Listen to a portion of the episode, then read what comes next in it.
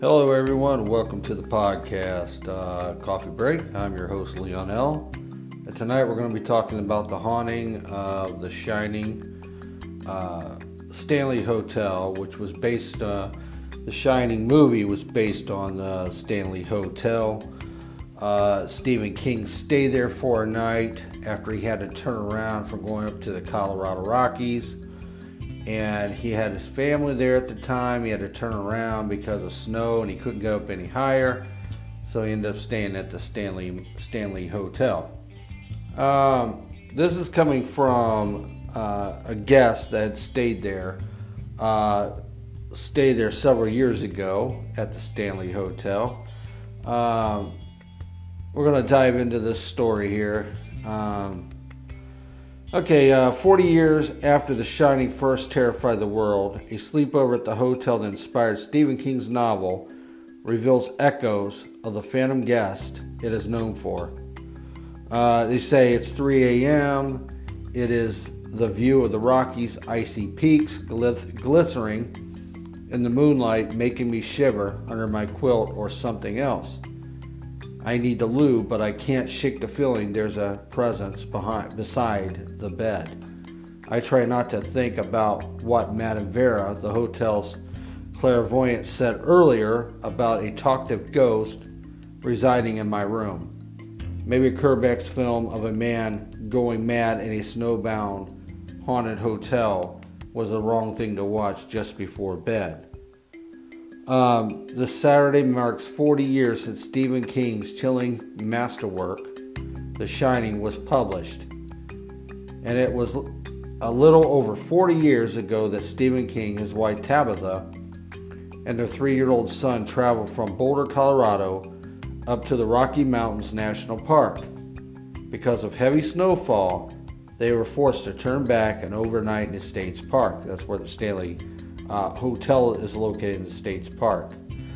7,500 feet above sea level at the Stanley, said to be America's most haunted hotel. Uh,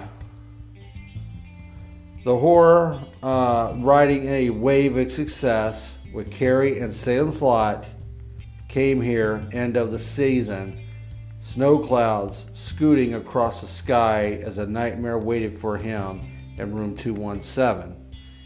King dreamed of a dark presence chasing his son, Joe, down the corridors of the Stanley. Shaken, he sat outside of the balcony, nursing a cigarette. Those special um, peaks in the distance. By the time he stubbed it out, the nightmare had already inspired his next best selling book, The Shining. It's evening as my friend Sheila and I set out from Denver, just like the star of the novel. Snow is uh, on snow is uh, predicted on the radio as we weave through the Rockies toward Estes Park, a charming one-street town of T-shirt and souvenir shops.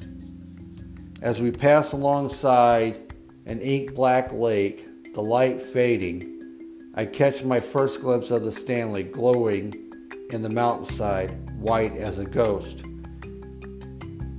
Beyond its Doric column timber exterior is a wood paneled lobby, a fire crackling in the corner, central stairway, and Sorbet oil paintings.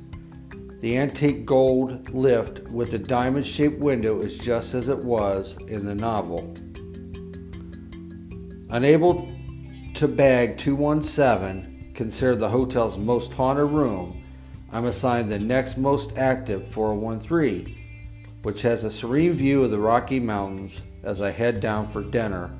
I feel an invisible hand caress my hair. No, it's not the breeze. I swear it's a hand. And no, no one is here but me and an empty corridor. At dinner in the Cascades restaurant, I'm joined by Madame Vera, a uh, spiritual spiritually uh, a spiritually person who reminds me of Anjelica Huston. You felt it, didn't you? She says.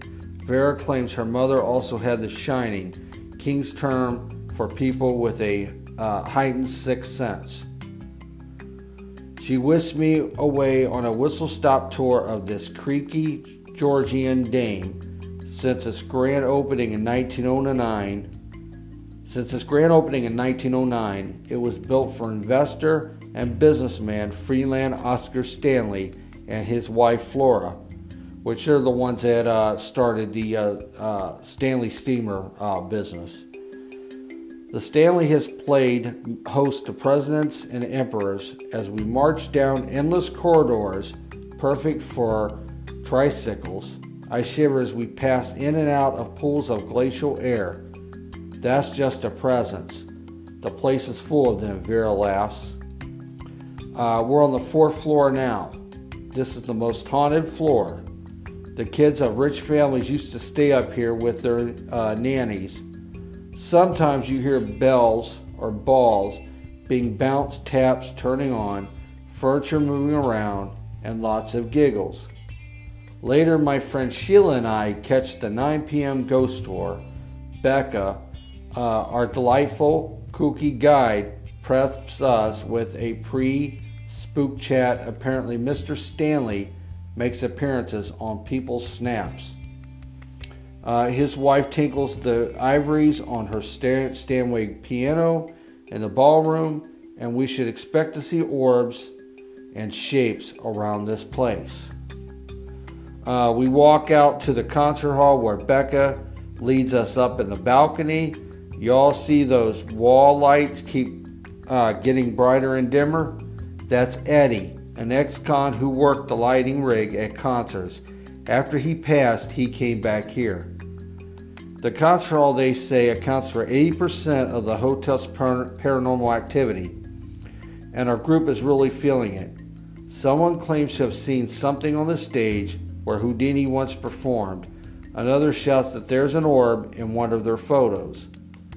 We make for the basement, known as a piano graveyard, where pianos allegedly play themselves, and two ghosts reside Paul, apparently short tempered and not beyond uh, hurling guests three feet across the room, and Lucy, a 19 year old who loves Led Zeppelin. Each time Becca mentions the band in this room, the door slams shut of its own accord. When our fellow guest hunters depart, Sheila and I try it outside, or try, uh, she and I try it ourselves, checking for a hidden staffer and a piece of string. Led Zeppelin, we whisper, and the heavy door slams. Back in the hotel, I mentioned uh, the, bouquet, the bouquets of rose perfume I keep walking into. Yeah, that's Mrs. Stanley. It was her favorite scent, says Becca. Uh, matter of fact. The next morning, over pancakes and syrup, she and I compare our overnight experiences. While I did finally make it to the bathroom, despite the fact I could feel something right next to the bed, Sheila didn't get off so lightly.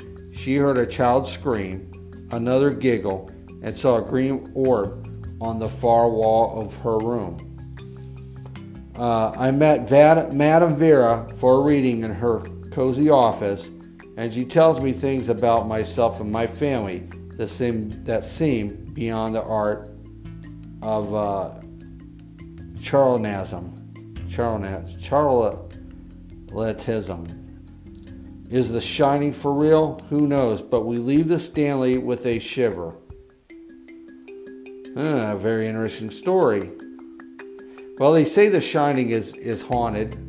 I'd like to get up there one of these days and go check it out. Maybe spend the night in that room 417 or 217. Uh, they say that's uh, the most haunted is 217. I guess that's the one that Stephen King stayed in was room 217. Uh, I like to go up and experience it myself. But they say they could see uh, Mr. Stanley and his wife walking around early in the morning.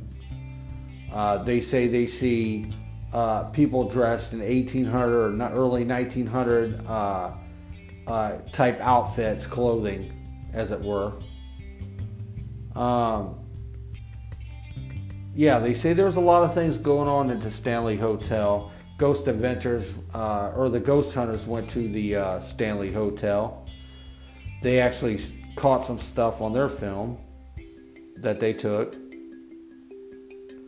Um, I believe Jason was in uh, one of the rooms and uh, one of the glass pieces fell over off the table, just slid right off. But I would say though, if most of the people that go there, it seemed like you wouldn't be able to get any sleep because you'd be too anticipative of trying to catch something. Um, I've been down to the Myrtles, Myrtles in uh, Louisiana.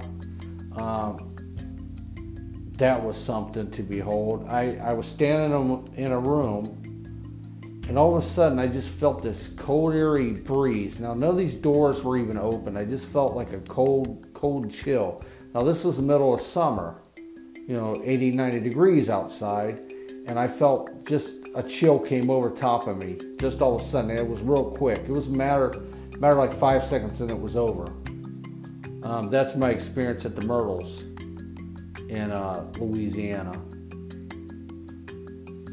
But uh, Shining, they said there's a lot of things. The piano plays at night. That would be something to hear that.